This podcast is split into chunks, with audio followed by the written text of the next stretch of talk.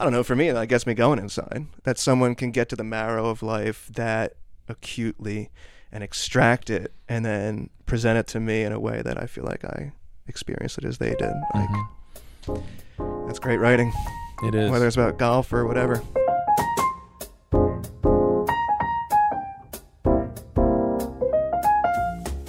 Welcome back to the Golfers Journal podcast presented by Titleist, the number one ball in golf. My name's Tom Coyne.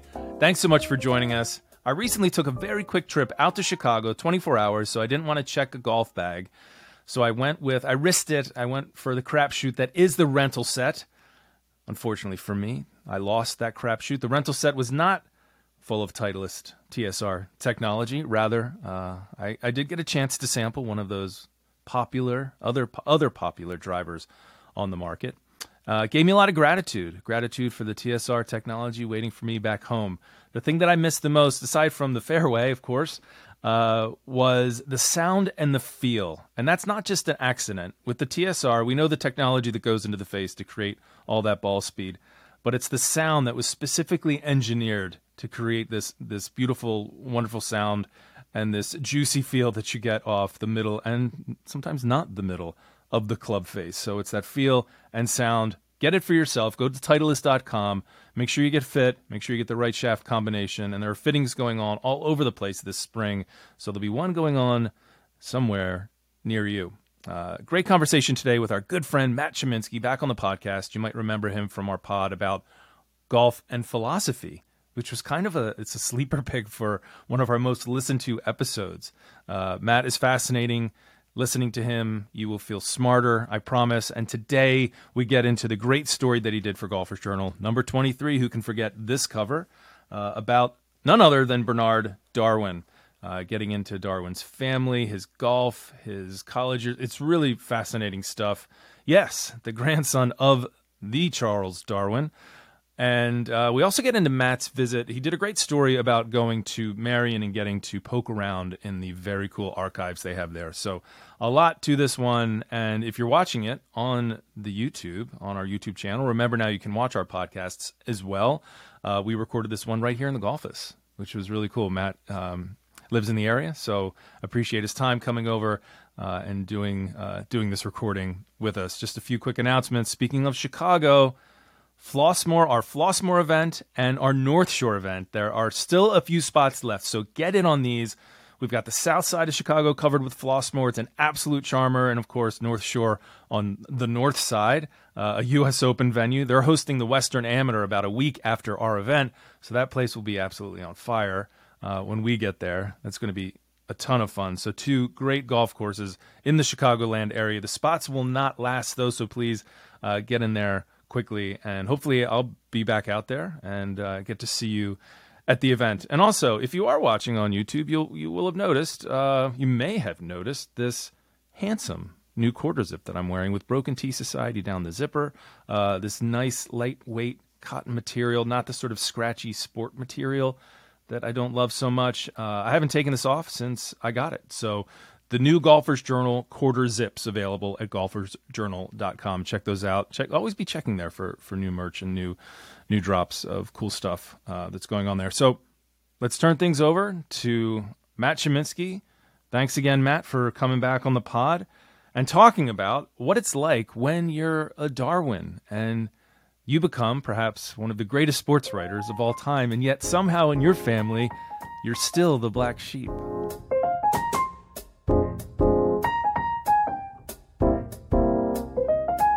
Matt Chominski coming to you live from the Golfus here in Devon, Pennsylvania. Welcome back. It's not your first trip. Not my first.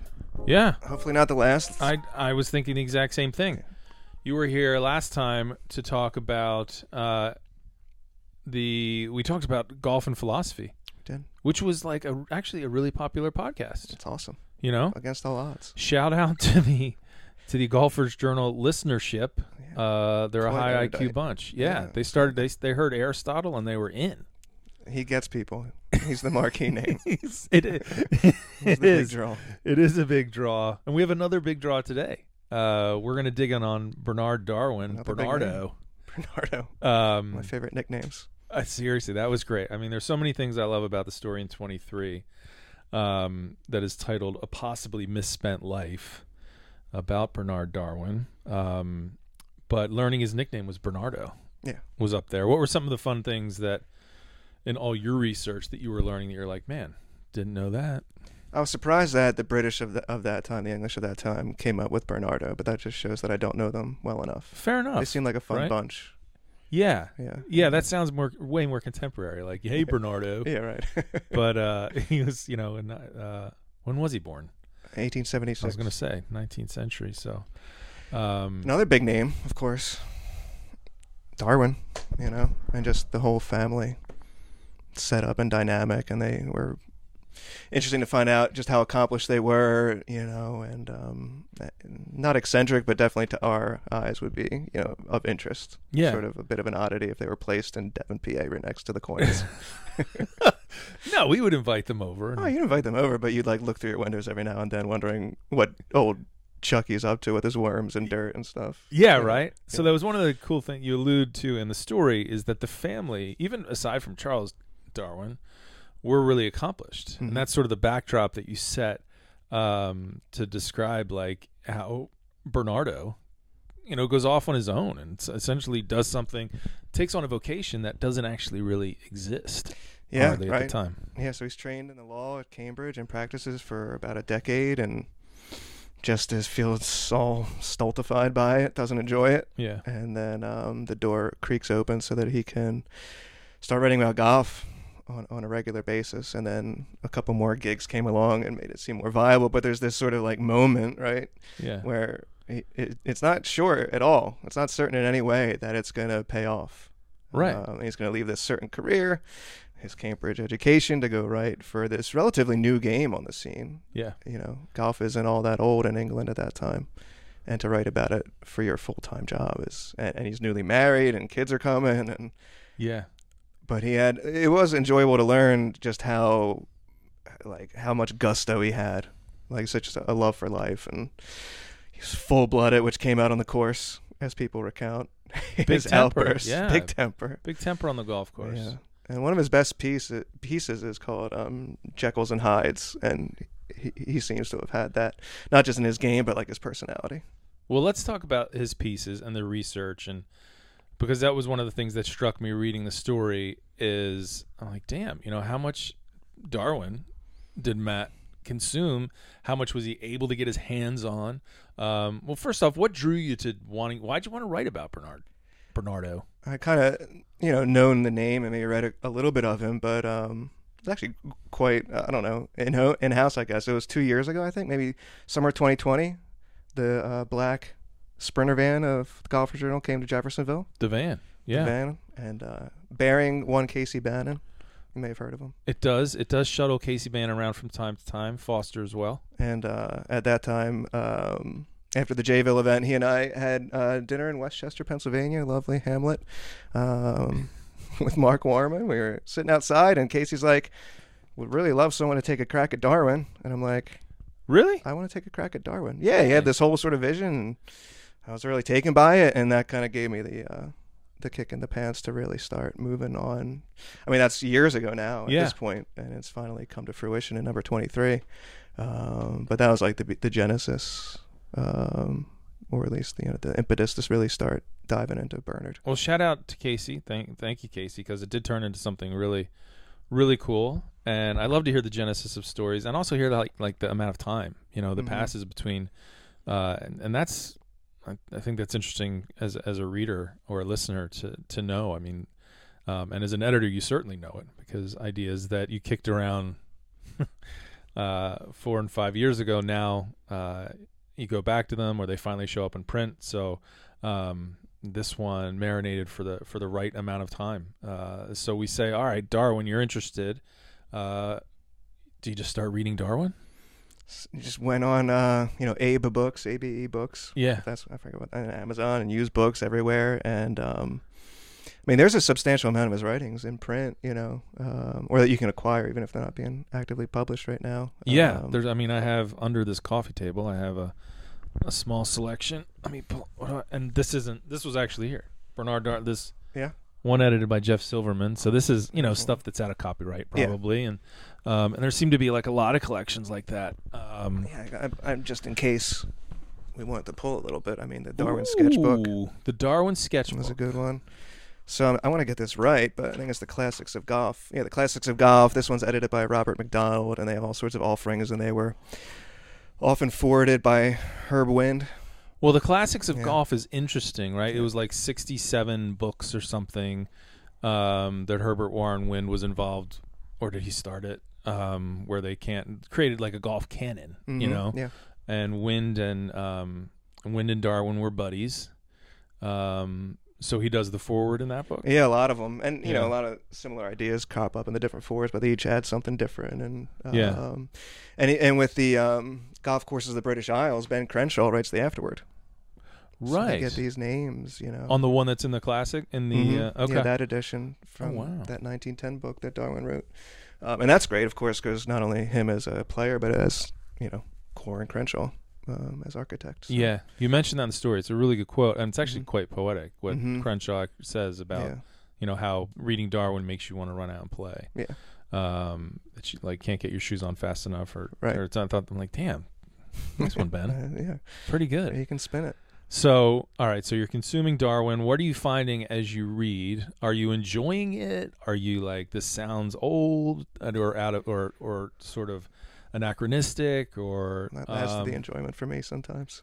It's, yeah, yeah. no, Um, well, we should say to start off that Matt is our resident, especially now that I've left academia. Matt, you are our, our academic. Oh man. Um, so we do give you assignment, ask you to do stuff like Darwin and come on and talk philosophy and golf, and um, so the cerebral uh, mountains to climb, um, you do so so well, um, and and this was one of those tasks. So you did enjoy it. I enjoyed it thoroughly. Um, it wasn't without its moments of like angst and real doubt. Um, there was a moment in which I'm reading Darwin and enjoying it, as you as you're saying, but then it dawns on me that this guy is the best ever. That's a good point. and writing for the Golfers Journal, which not blowing smoke up anyone's kilt, but is the best on the scene right now. And I'm like, oh shit. right. like, how am I gonna make this worthwhile, worth the ink on the page? Because it's the best, my opinion, right? The best uh, golf writer uh, that I've come across. Um, and then for this publication, that's top notch. Um, so, but you got to push through that, as you know, and uh, Yeah, no, that's it. Putting in those terms, that's interesting. Yeah, that is pretty intimidating. And if you do think about it that way, you'll probably never write. Not going to write a word. write So you push through. Um, and even um, I guess I can say right at the end of the piece, I have um, portions of a a talk I had with Wright Thompson, Yes. who you're like, all right, well, here's another dude that's freaking awesome Mm-hmm. and like better than me by far. I don't like this ranking in betters and bests. I'm just, I'm you just are, putting, you like, are, you letting are. into my process of like total self, not total self doubt. I well that that is interesting artistically to like when people talk about um try to rank books and writers and um talk about bests and this cuz the the piece actually kicks off with Herbert Warren Wind talking about Darwin a quote about Darwin. Yeah. Um about him being being the best golf writer. And if you're a golf writer, you know, that every golf writer has to read him, and every you know, or every sports writer, etc. Um, and I felt a little guilty because I have read Darwin, but I Mhm. have not certainly read as much as you, um, and probably maybe not as much as I should. Um, so that sort of gets gets in your head, but that that question of you know goods and betters and and bests, um, it's an interesting one, and I think as like right as you're saying, where you rank yourself and sort of being self-deprecating about it. I'm, I mean, I'm the same way. Um, I would be very, I get very uncomfortable with any sort of um, positive commentary. I'm much more comfortable being critiqued, uh, and I don't know if that's sort of some some sort of safety mechanism or or you know. Um, I, I should say like my I'm kind of, I like I don't want to have like a top five, top ten list of golf writers, but I guess what I my my the experience was like I'm reading him, and then you know you just put the book down for a second, like wow, that's really good. Yeah. Like really, like it's so good that I don't want to read anymore because I just want to like sit with that, Yeah. you know, for until I pick it back up in a little while. But Well, what makes it so good to you? Hmm. He's just got he's got a way of writing where he, he has some of this himself. It's sort of self-deprecating, but he takes it seriously, but he wears the seriousness lightly, which I always like. Um, that you know it's golf and it's just golf, but it's not just golf. You know that we love it. Don't want to love it too much, but we really do. Um, Yeah. And to express that through prose is really. Um, really impressive. And he, he, he does have a line where he says you have to let your excitement get into your ink as a writer. And he does that. And he brings you there and he's like including commentary from like his friends that he's with on like the green sides as he's watching these Yeah. matches unfold and it's just very it's very alive. Um and before like radio broadcasts, even though he did do them eventually, like he's bringing his readers there, and you can feel it. And it's pulsing, but at other times he, it almost gets mythical. He's got this impression of Bobby Jones winning at St. Andrews, and he, it's, it comes up in a couple different places. This image, but it, it does take on sort of this like mythic quality, Yeah. where like th- there's this black ring around the green, and it's the crowd, and then the putt drops, and they rush upon him and lift him up in Calamity Jane's in the sky, and he wasn't he wasn't against hero worship in any way. It Uh, does. Yeah, and it's that's a great part of the story. Reading that that that description that description makes it into number twenty three, uh, and it's one of my favorite parts in the in the piece because you do get a flavor for he's creating myth, you know, Mhm. um, in this wonderful wonderful way, which is a great sports writer that's trying to turn you know sticks and balls into something um, that's bigger than us. Is you know. Uh, I guess that's in some ways your job Mhm. um, when you uh, when you can pull it off, and he and he certainly seems to do that.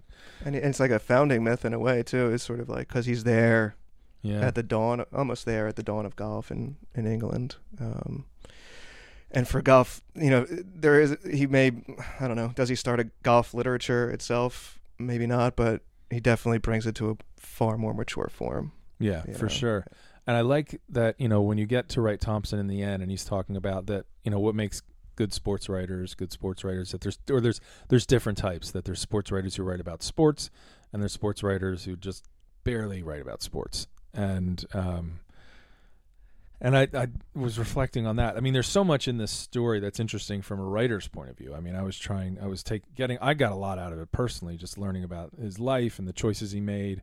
Um, it sounded so similar to so many people's who's who who write for us. That that path of like, okay, I do something else for my day job. I started writing about, um, you know, I'm a lawyer, and I started. Sounded like Will Bardwell for a second, Jay Revell, like you know that. Uh, I have another job, but I started writing about golf, and then I had the chance to do it for you know the the, the Evening Standard or wherever he started writing, um, and then it and then it becomes his full time job. Um, and so it was just reminiscent of of the past that like a lot of people and like yourself, Mr. Chominski, as well. Um, you know, uh, teacher by day, and also and golf writer by day as well. Yeah. which was uh, which was pretty really interesting. But that comment of like writers who write golf writers are at their best when they're writing maybe just a little bit about golf. Um, that was I thought that was really I, I definitely identified with that, Mhm. and I thought that's where. So Wind's comment about okay to be a golf writer you need to read Darwin. Darwin read Dickens. Yeah. You know what I mean? He- and I think mhm. maybe that that's like, okay, what's your secret sauce? Is that he didn't grow up reading about golf, Mm-mm. right? No. He grew up reading literature. Yeah, he's classically educated, lover of Yeah. Dickens, loved the Conan Doyle, Sherlock stories. Although he understood it was light reading and enjoyable, Yeah. you know, for the for the yarn of it. Um, but yeah, and he would weave all that in to his Right. golf writings. Um, and it wasn't some sort of like snobby highbrow thing. It was sort of like common, uh, common Mhm. language uh, that his readers would have been familiar with. All these sort of little snippets and references, and maybe even Latin phrases. Apparently, he was pretty good at Latin. Yeah. Um, which to us seem anachronistic, but at that time, rather it's rather contemporary. No, Uh, sure, yeah. uh, Everyone would would have still been taking Latin. yeah. So it's interesting. It's just I, I was I really appreciated that because um like my background going in but uh, getting in I'm like an accidental golf writer, you know, Mhm. and, and Yeah. wasn't um didn't come to golf writing through any sort of I don't know sports journalism or whatever, you know. Yeah. Was an English major who liked to read books. So that that idea that okay, this guy was like a Dickens scholar. And and that's and that's w- what comes through and you know that's how we learn to tell stories by reading great stories hmm so um, yeah certainly gosh i think as any golf writer you should read darwin and be familiar and be inspired by him um, but at the end of the day read great read great stuff because that's what he he read Yeah. you know Right. Yeah, right. And apparently he he didn't need some big grand room for his library. It, it was just this sort of he, he could have like one bookshelf because he would like reread the same things Is and that love right? them so deeply wow and knew them so well. So like when he's quoting these things, it's not like he's you know going through the shelves and having to find it. It might be from memory, you know, wow that he's throwing them in there, um, whatever from whatever story it might be. that is really interesting Yeah. Um, what about his family? I mean, so going back to Charles makes a big splash, um, and that's and that's apparently, and and that's got to create this uh, obviously create a lot of pressure. You talk about in the story about how he does have memories. So Mhm. Darwin, the Darwin, the original Darwin that that we know Darwin, the Darwin Darwin would have been his grandfather, His grandfather. Yeah. but he spent some time with him. Yeah, he spent some time because um, his mother died shor- very shortly after his birth, and so his father, Francis Charles' son, uh, wants to take little Bernard to his home to live with Charles and um, Bernard's grandmother, and so he does have some vague but but solid memories of Baba Baba. Darwin, Grandpa Charles Baba Darwin. and he has this this image, of, this memory of taking a walk with him once. He doesn't remember all the all the um, para- you know all the circumstances of it, but um, it's stuck in his memory. It was like this grand event. He and his Yeah. grandfather taking the walk over this field. Um, yeah. And so his his father was um, trained as a, a medical doctor, but didn't really practice as a physician. He he really devoted himself to botany and would work alongside his dad, and you know wrote, helped edit Charles' autobiographical writings. So Yeah. Yeah, and his mother's side, Bernard's mother's side was Welsh, and so he, and that's kind of in his mix, right? He's a he's a Darwin, but then he also has this Welsh side as well. Um, I think you know that that invo- that that influenced him regarding golf as well. Yeah, so Um, th- like the golf influence maybe comes in from from Yeah, Francis Welsh is side. introduced to the game by his brother-in-law, Okay. um, and they're involved with you know the early development of the game and playing into flower pots and Yeah. you know early golf course architecture Early interests golf. as well, and you know as much as you could do yeah. uh, with what they had at their disposal. And this is before there's golf Early course golf architects in England, right? Yeah. Okay. So we're we're in England. Yeah, we're in England. In Scotland, it would have been certainly they would have been playing before, but um, now that's that's how I was reading that. It was really interesting reading as well. Uh, not only a golf writer, but an outstanding player. yeah, So he really does fall for the game, and uh, head over heels from Yeah. the outset. Yeah. um, and has some has some successes. Yeah, he plays for Cambridge. He captains their team his Yeah. final year there. Um, he's part of the Oxford and Cambridge Golfing Society from the very beginning. Wins the president's putter. Yep, great picture of Uh, that. great in, picture, in the yeah. story. Um, yeah, so an accomplished player advances pretty far in the British amateur a couple times, semifinals twice, and um, Now, when I read that stuff, maybe I'm being small, and I probably am. but I there's there's a piece of me that like envies those the folks who were playing golf when there were like 500 people who played golf. you know what I mean? yeah, Because like, all right, like I've got to try and qualify for the Philly Mid Am hmm because there's 5,000 people who want to play in it or 2,000 or whatever, how many. Right. Uh, however many sign up, but there's there would be a lot of people who'd be you know interested in playing Yeah. in that tournament, let alone U.S. mid ams and all and all that. Um, so it's interesting when you hear about you look at some of these fields and you know it's Darwin or Donald Ross's name is in there, and you know, um, and you think you're like, damn, it would have been cool to play to play the Open when there were like you know 14 dudes, Yeah. and, it, and if, as long as you had golf clubs, you could play. Yeah. Um, yeah, But and then you pick up their golf clubs. Like, yeah, Shit, I gotta play with this. yeah. That's true. yeah, No, but I, I get the point. Yeah. you know. Yeah. Um, not that. Not I don't want to take away that he wasn't a great golfer. Um, We can relate. Apparently, had putting difficulties. putting difficulties. Yeah, like it was like contorted. Herb Wind talks about this. Um, it just was un completely unnatural, and would go to any length to try to alleviate his putting woes. But I don't know if he was ever able to expel the those demons. interesting. Well, I was reading just the other day. Um, at one point, I think he may have been playing with Joyce Wethered, who he had, he adored as a player, finest female player of the day. And I think he may have abandoned his putter mid round really, and uh, picked up a wood and started putting with a wood. back then they wouldn't have looked a whole lot different. Let's be honest. No, but I, I love that. Yeah. Yeah. Right. Forget this. Give me the driver. well, he was a he was an he was an angry golfer. Yeah, great stories. Um, but he was ahead of his time as well. And you touch on the way he talked about length and the golf ball and technology and golf courses and, and some of Mhm. that sounded, you know, definitely sounded ripped from the headlines. Yeah, he he's not an anachronism. He's not just sort of some history piece under the glass. He's as relevant today as he was in his own, um, which I think shows real greatness. You know, Yeah, that's a good Um, point. like we're all of our time. We can all make commentary about the present game, and you know, some takes are better than others. But the fact that his takes in the 50s and 40s and 30s are applicable to today, you know, you see that in like some others, like Mackenzie's commentary and Ross as well. You know, mm-hmm. and I think one one of the things Wind says about Darwin's greatness is because this is Wind saying that no one knew golf better than Darwin, and maybe no one loved it more ardently than he as well. Hmm. So you put that combination together, love and knowledge, you're going to get some t- takes that, some perspectives and commentary that are rather perennial. Indeed, they are.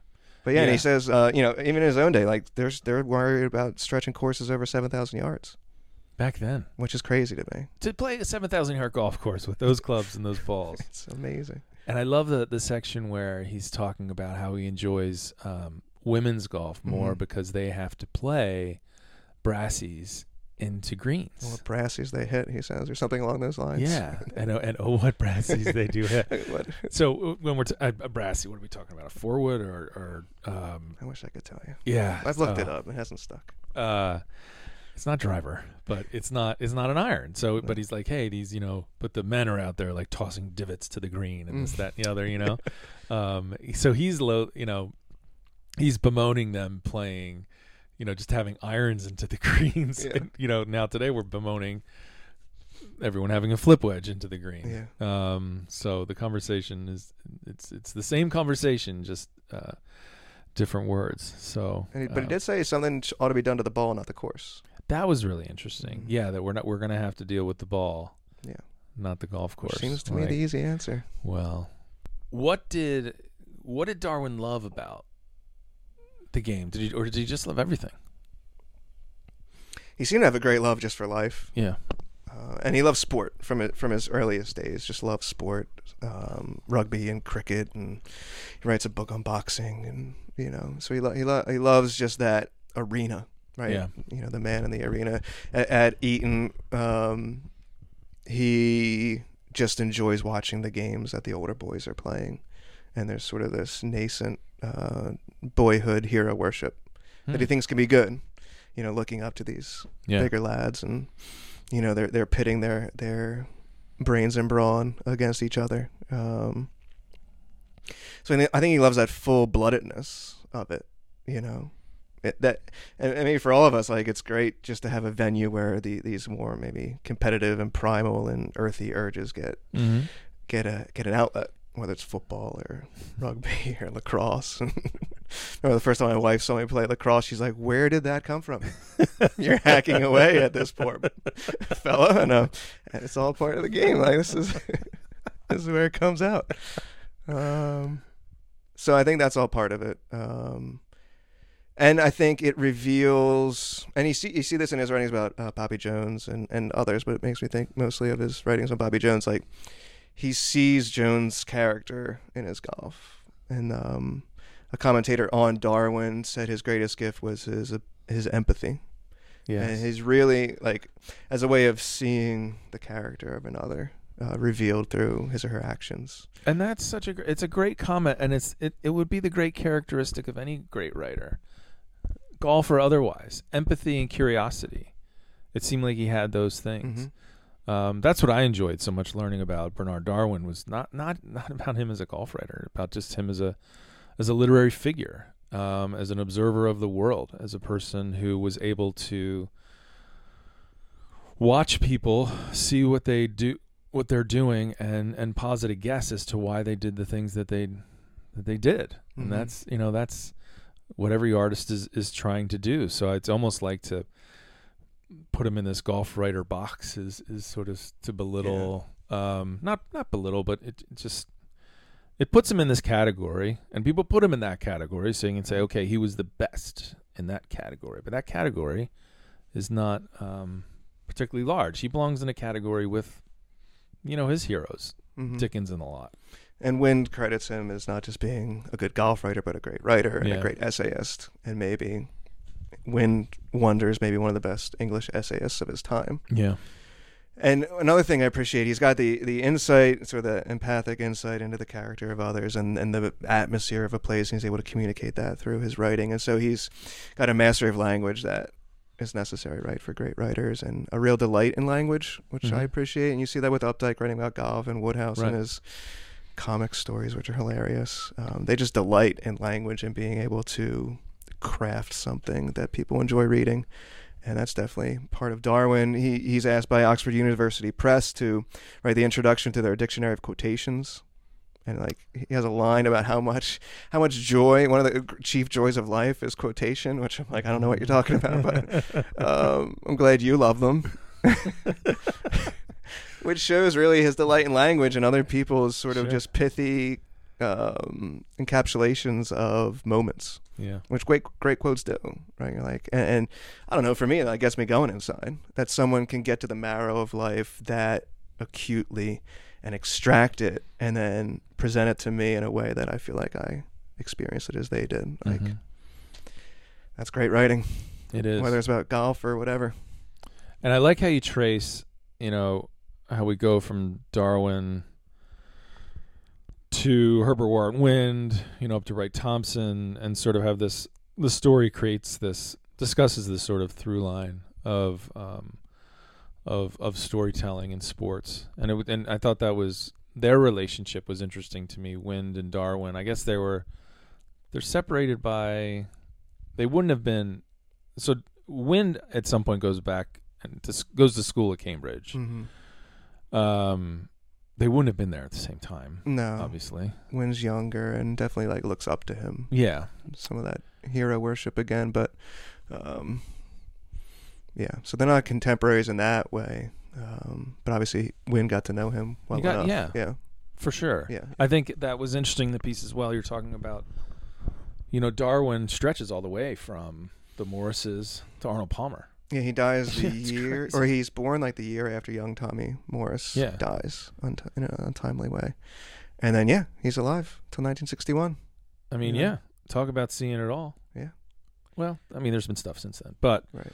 Um, but if you're looking at Palmer, Nicklaus is ushering this new right. era of golf and televised golf. Yeah. Um, and what that's done. I wonder what he would think of what would Bernard Darwin think of golf today, Matt? From what I've, I mean, from what I've read, he seems to start to sour. I don't know if sour, but he's not as um, infatuated with the high level game as it develops towards his later years okay. of professional golf. Um, as that starts to take the forefront and amateur golf starts to recede and its excellence and importance. Um, and the fact that he, you know, he does, as you mentioned, right, he does start to really appreciate the women's game for the Mhm. way it's played, and you know, um, the way that the high level men's game of his day starts to develop isn't quite to his taste. Although he's not, dog- he's not so dogmatic that he would reject it wholesale. I think he would appreciate the skill, Okay. you know, and the ability. Uh, but he'd be a he'd be a purist I think in a, a in a good way. Yeah, and he's, he's a guardian of the game, right? He's Right, R&A yeah. captain and parts of, Right, uh, right. you know, you know, he's formulate, he, he's shaping the rules of golf, you know, behind closed doors, and uh, I think he wants to guard the true spirit of the game. So I'm sure he'd have a lot to say I to wonder. the present day game. I think he would too, and he might not like it.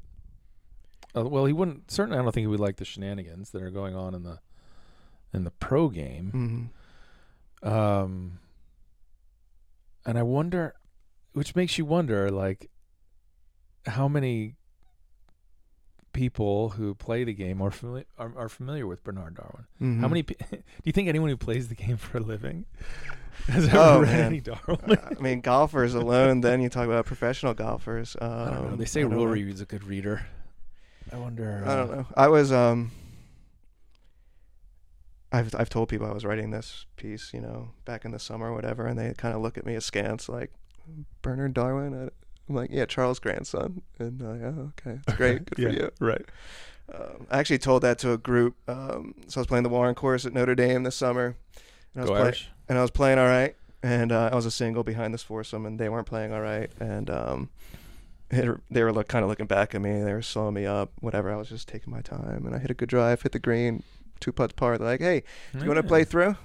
And I'm like, It's a No. power move. Nice. Well done. Well "I done. don't really want to, because As you do. because I, th- I read somewhere I couldn't find it afterward, but Darwin said something like there's one like one irrefutable law of nature regarding golf. It's when you're playing through, you're going to play poorly.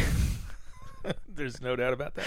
and somehow the Golfers Journal came out. I may have had my broken tee putter cover oh, on, and one guy looked at it and he's like, "Oh, Golfers Journal." I just started to develop, and then I hit my tee shot and totally squirted it into Yeah. the shit. I'm Yeah, like. "Oh my goodness!" I'm like, you know, I'm writing this piece about Darwin, and he said the following, and I'm like, "Oh."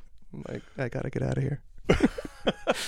So still applicable today. Can And- still but come up in still your, chi- in your applicable. chatter amongst your foursome. Yeah, but also he's so he's relevant but unknown. He is relevant. but I was able to should be quote him. read. Should be read, and he's not. He, there's no sort of high obstacle to getting into him. Um, No, there's you know not. he's You're very right. accessible.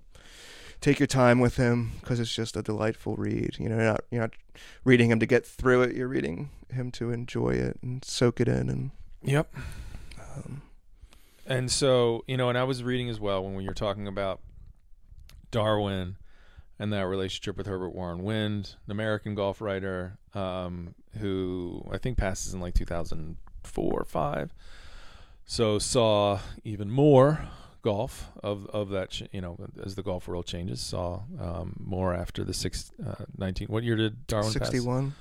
61 so Wind lives another 40 years um but they both would have played golf cambridge or you know played golf at uh what we call the sacred nine Mhm. which is a nine hole golf course where the cambridge men's team plays or played or um and in my story uh upon the heath in uh golfers journal number 20 we're going to say 22 um we went to the to the that nine hole golf course, um, Royal Worlington and Newmarket, or also called Worley, um, and then or, or the Pink Jug Club or the Sacred Nine. It's got like it's got more names than holes, Yeah.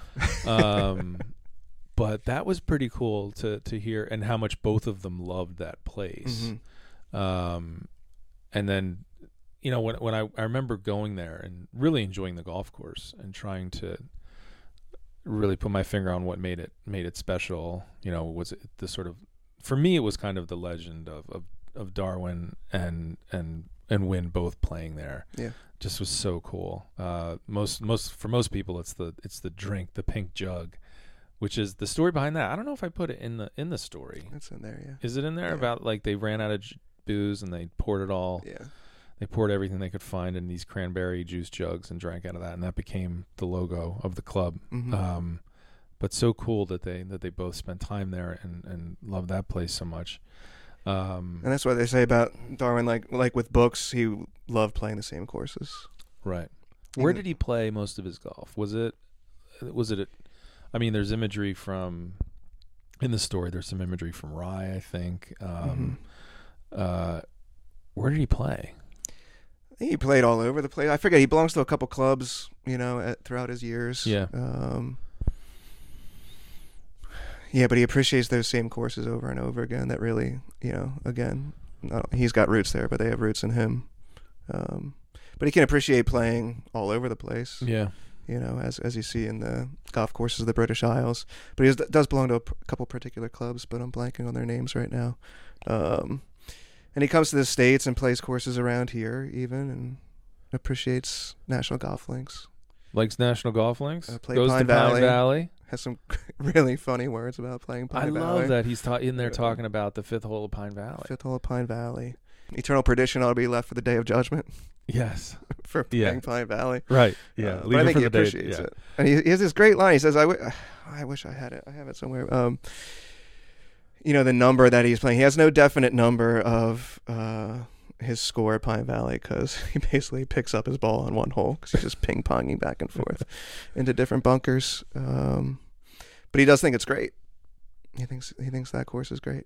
I think, and that's, you know, how many, yeah, I've picked up at Pine Valley. Um, I've had those same feelings. I was, you know, just reading some Darwin recently and, you know, he's describing the high handicap plights of the high handicap golfer. And I'm like, this Oh, sounds yeah. like something someone's, and you're talking about, you know, what you had just said about, you know, whenever you play through a group, invariably that's the worst shot you're going to hit all day. Yeah. Um, even though you've been like bombing it so you can push them along, you're like, you're sure to hit a, a you know, Yeah, uh, dusty one. yeah. So all that stuff is what was so what's so great is that you know he's writing in the 20s and 30s, 40s. It's all still Yeah. it's the same thing. Yeah, he's got um. I guess these would have been common terms of the, of the day, but rabbits and tigers. Tigers are your like your sticks, and rabbits are your like mid to high handicap players. he has this whole bit. It's great. You got, you got, he's got this piece on um, architecture. Now sometimes architects want to make it easy on the rabbit, so the course is playable. Right. But the rabbit might get insulted by that. he's like, I don't want the safe route. you know, you're insulting. Like getting over that, you know, that hero shot over that bunker could be the highlight of my day. Yeah. Even if I scrape by by an inch. That's like, awesome. you know, rabbit, don't be a rabbit. Be a tiger. But if you are a rabbit, Before there even was a tiger. But uh, yeah, no, that's right? how tiger became Uh, tiger. Maybe his old man was reading Darwin. Maybe. No, there's a different, there's a different story to that, but But I, I liked it because he has sympathy because he's a good player himself. And he has sympathy for the rabbit. yeah, Um, yeah, don't don't don't make it too easy on him. Like don't, so don't cool. insult the rabbit with your your easy route. You know, give him some fun too, some suspense. Fair point. And there's so many things from golf's history that are kind of fusty and old and and and, and crusty and not terribly interesting. Bernard Darwin is not one of them. Not one of um, them. The stuff that you read his stuff and you're like, this sounds like a foursome I've been in or the guy, the, the people I play with, and um, it's relevant, it's interesting. And uh, It's interesting. I mean, the fact that he's a player and and a writer, and so he's not just the writer, right? He's the person, and you want to get to know Bernardo as much as you can through his prose and the stories about him. And I mean, one of the greatest ones is that he plays in the first Walker Cup in 1922, that's so cool. National Golf Links, and he shows co- up to cover it. Shows Could you to cover it. imagine? This is again that moment where I'm thinking, damn it. I wish I was doing this when fewer Yeah. people played golf because Right. I'd get an assignment and they'd be like, "Coyne, grab your sticks," That's right. because you're the only one that has golf clubs here. Um, but uh, that's so that's so and great. he's He- playing. yeah. We met. And Right. Jones is there, and Chick Evans, and yeah, he's going there to write about it. Someone gets, but he's on. He's on as the alternate as well. yeah. And the captain gets ill. Bring in Bernardo. Bernardo, Grab your sticks. first Walker Cup First Walker at Cup. NGLA. NGLA, and they have footage, so you can see like his goofy grin and big Really? ears, and he's there. And Just having a time of his life. yeah, it's that old. Uh, the, the way the golf swing shows up in the old footage is great. yeah, You know how quick it. yeah, yeah. The pacing, it's yeah. Um, That is so cool. And he wins his singles match. right. He did. With He got smoked in doubles. Yeah, I think it was like eight and seven, Yeah, something like that. Yeah, I've been there. And then he may have won three and two. I can't pronounce. I can never pronounce it. The Oakmont family. Founds, Fawns. It's phones. That one. It's phones. So Um, and I didn't know that until I my first trip to Oakmont, Okay. and I said, "Oh, Mr. Founds," and I was quickly corrected. But once you realize, remember, it's phones. That- It's like, oh, yeah. telephone, There easy. go. I got the image now. So, but he beat Fownes. How about that? It was like three and 2 They're or not something. gonna like to hear that in Pittsburgh. They're gonna wish we mis- mispronounced it. and I think he started off poorly and then rallies and Yeah, he does. seems to love match play. That's so cool. And he actually criticized. So it's like a, it's both a compliment and a criticism of American golfers, even back then, that they're very concerned about their number, the score. Uh, he- he's like very much about the match, which I appreciate. Love Uh, that. But and check, see that coming all the way around to like the creation of a place like Ohoopee. yeah, No par on the card. wow, No one can, and in fact, I have a coaster in the other room on which that I got at Ohoopee on which Mhm. it says, "No one cares what you shot." It's like the slogan down there, hmm nice. and um, and I love that. Right? No one Yeah. cares. It's not golf originates. Golf is about matches. Yeah. You know, that's the way the game's played. Uh, you know, but he does think that starts to change. that's um, that's a factor that makes the American player better in the end. ooh, So right? this is me- this is you know I'm Because they're playing against not- old man par yeah or or the bogeyman at that yeah time. Yeah, at that time he thinks that in the end they're becoming better. They're getting better because of their concern with their number because every stroke counts. Ah, So this is me like I I, I like to think like he's not this dogmatic sort of like this is the way it is and Yeah. this is the only way that's good in golf. He's got a sensitivity and a, and a deftness in negotiating, you know, the advantageousness of this way of playing, but also saying, you know, there's something to this as well. Even if in on the whole it might not be the best way of playing, it still has it, its advantages. And he's there for the American invasion of players, you know, to the British Right. Isles, and he sees this before him. Um, but yeah, I mean, I, I just this past fall played a match. And it was just we were- the guy I was playing with was like, we're just gonna play a match, and it was great. yeah. You know, It was re- yeah, you know, the same thing. We were just down at Ohoopee recently and played matches, and you know, if anyone asked what you shot, you couldn't even tell them if you wanted to. love it. You know, how'd you play? You know, well, did you win your match or not? That's Mhm. all. That's that's that's that's all that matters. Yeah. Um, so cool. So we big thanks to you for bringing Bernard Darwin to the Golfers Journal. Um, I'm happy and- for the and chance. Hopefully, I did him justice. Uh, did you ever? Um, and, and and really rose, as you said, that is a challenge. You Yeah. know, writing about the greatest golf writer, writing about writers is, is is tricky, and it can really mess with your head. Um, but you definitely you rose to the challenge. It's a, it's a, it's a great piece. It's not the only piece you've written. You've written a number of, of stories for us at this point, um, and hopefully many more. Uh, the Hopefully, yeah. Merion story was was super fun. That was fun. Yeah, You rained out. Um, was that your first time at Merion? my second. Okay, second. Yeah. Rained out, hanging out, which is not a bad place to be stuck, Not a bad place. especially when Mr. Capers is about. And I hadn't known him until then. Yeah, Yeah. legend, I, I know that now. Yeah. legend. Yeah, absolutely. So he's the caretaker of uh, Merion's archives, Which are fantastic, magical. and you and you got to dig in. What was so? Just tell us what was the best best thing you saw in there. I love the letters that they had hanging on the, the first room that you enter with the fireplace and little library there, bookshelves. And it's this wood. It's like what you would you would imagine, like Merion Archives, hardwood paneling, Yeah, uh, old silver trophies behind glass uh, that you can barely read the etching on. Um, and then there's some letters, you know, uh, one from Herb Wind, really. just to you know presidents or people at the club saying thank you for having me or I had a great time, and so Nicklaus and Palmer, but it's a couple from Bobby Jones, Nice. and he insisted as uh, John Capers was telling us, he insisted on as far you know as long as he could uh, signing every letter that went out under his letterhead. And so, as you go from left to right with those letters, the script gets, uh, you know, sort of looser and looser. Bobby Jones. Yeah, Bobby Jones script because of the disease that's affecting him. My gosh. Um, and so, as uh, Mr. Capers said, eventually he is signing letters uh, by holding onto a tennis ball with the pen Right. fitted through the tennis ball. And it just shows that grit and determination that Darwin highlights so well. Um, and so that really stuck with me. He, um, you know, and you get the story of the Wickers, and you get to see a lot of, you know, USGA event, um, you know paraphernalia, and they've kept meticulous records of pin placements and scorecards, and you know you're holding Hogan's you know three wood and feeling his grip as he wrapped it with this little ridge running down the back. Oh yeah. Um, and you see the scorecard of him winning there Yep. in 50. Um, so yeah, it's just a magical place, um, and that's why I tried to capture in the story as much as I could.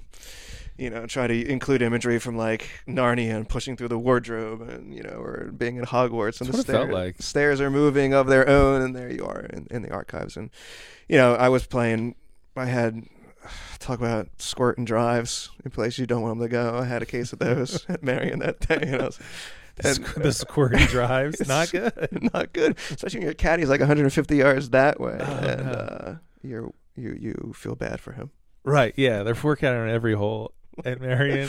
Like I oh used my to, I used to caddy for a dude. It was so sad. He when you go for caddy, he would ask you to also leave the seven iron, and uh, and you just, your heart just broke. You're like, oh, dude, that's, that's Well, so sad. yeah, but then you we were also came- glad because you're like, I'm not walking back, man. Yeah, right. Exactly. Uh, That's where I was, and then after the, the the you know the thunder delay, we come back out, and the sky is gorgeous, and and you know it's getting close to you know the sunset and whatnot. But so we we, we- go into the break, uh, the the thunder delay, the weather delay on the tenth, and then we come out and we finish that hole. But when we get to the eleventh, the Bobby Jones hole, Yeah. um, he just hands me the four iron, and You're like, no, no, I figured it out. No, man. no, I'm like, yeah, good call, good call. Because then I put one in the middle of the fairway, put it on the green. I'm like, let's just, I'm trusting you. there you and go. things you can go around. around Merion with, with yeah, you can hit a lot of four irons at Merion if you want to. yeah. You know, Uh, but that that was a great time being up in the archives, and and then just a couple days later, I'm like, man, I should just turn this into something.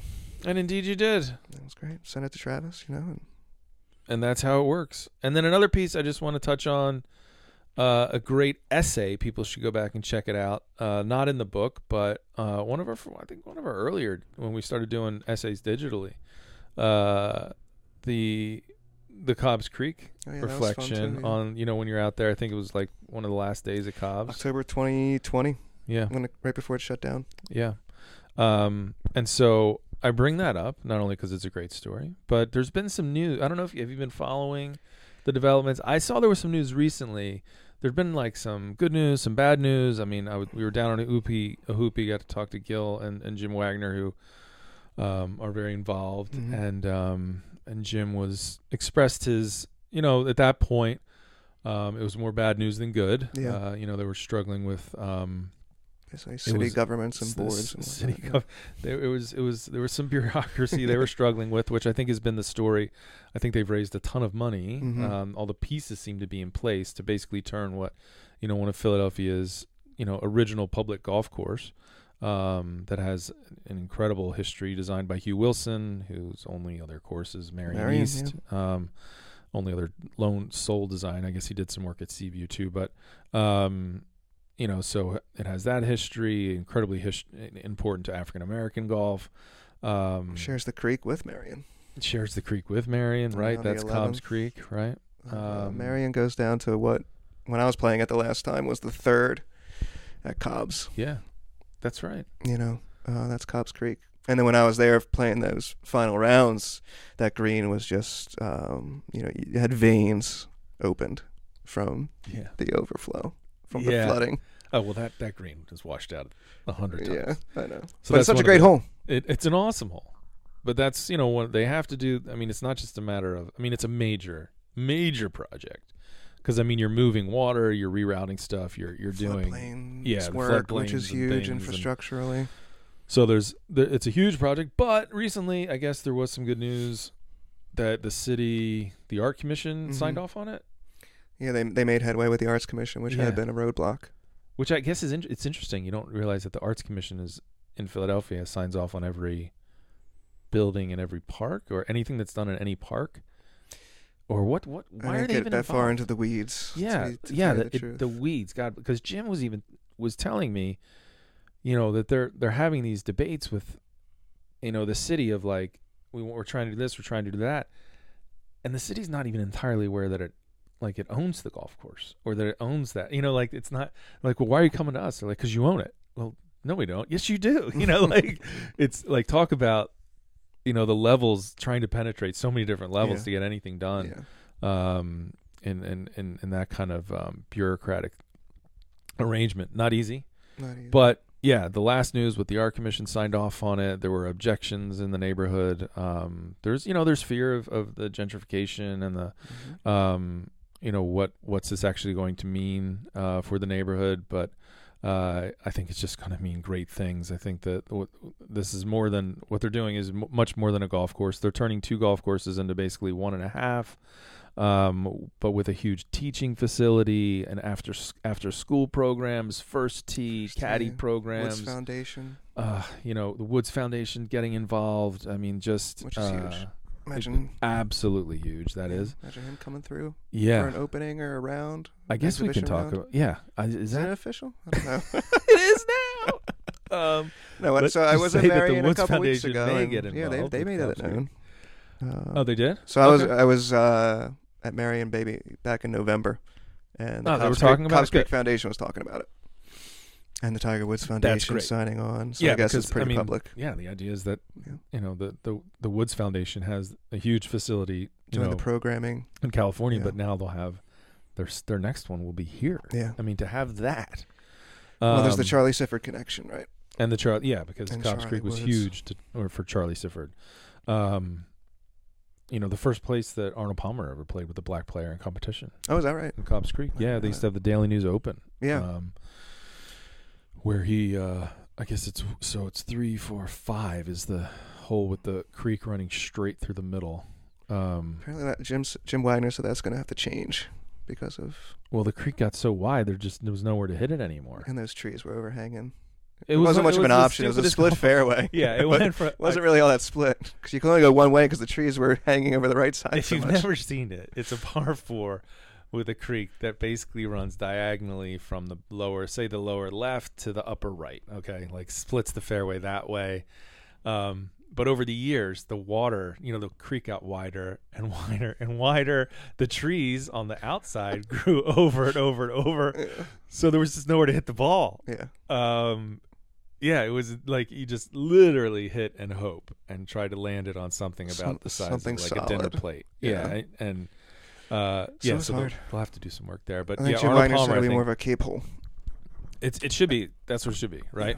Um, the uh, but I think Arnold Palmer called that uh, like the toughest par four in golf or something, or, or like some there was some hyperbole Yeah. some Palmer hyperbole associated with it, though. So great history. So good things happening there, and may they continue to, because it's not just going to be great for Philadelphia. Uh, it's going to be great for golf. Um, and you mark my words, that will be well. They keep pushing it. They since they've announced U.S. Opens through nineteen through two thousand seventy nine. It sounds like you wonder uh, if Cobbs would get one, but um, they're going to get something. They're going to get something special. Start Korn Ferry, start LPGA, and Yeah, no, they're they're gonna have real real stuff going on there. Which it's gonna be be, awesome. really really cool.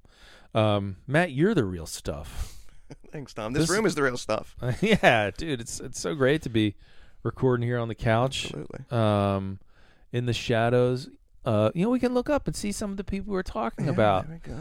Got some Hogan. Uh, there's Johnny McDermott. There's Ben Hogan There's young, Marion. young Tommy Morris. There's young about him. Tom. Arnie There's Bobby there. down there. Mr. Jones.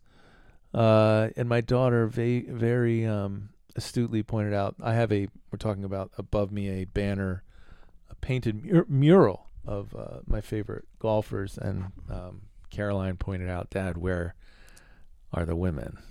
And um, so I, she has drawn, she has drawn a Babe Didrikson Nice, that is going up here. nice. She was That's Babe awesome. Didrikson for her uh, um, historical character, Uh-huh. you know, that you could write a report and, and Nice. play in school. And so I um, got Joyce Wethered then too. There sort you of go. The Darwin connection. I, you know, didn't know, had heard of Joyce Wethered, but uh, it was cool to learn a lot more Yeah. about her. And you Uh, can find her swing on. You can find video of her swing. It's really yeah. impressive. Someone posted that recently. It, looked, Okay. it was pure. Yeah. It was good. It's like one of those. I guess it was some sort of project, some sort of publishing outfit, and they had like the board behind them with like a graph, so maybe Oh, like nice. Yeah. amateurs could try to copy Yeah. the move. Which I would copy her move. It's fantastic. Yeah. It was simpler then. Awesome. Matt, you're the best. Thanks so much for coming on. Thanks, Tom. This was fun. Thanks for listening, everyone. And if you enjoyed this episode, we strongly encourage you to become a member of the Golfers Journal. Or if you already are, to please share it with your friends. As a reader supported publication, we couldn't do it without you. We also couldn't do it without our partners, and they are, of course, Titleist, Scotty Cameron, FootJoy, Linksoul, Links and Kings, Charles Schwab, and BMW. See you next time on the Golfers Journal podcast.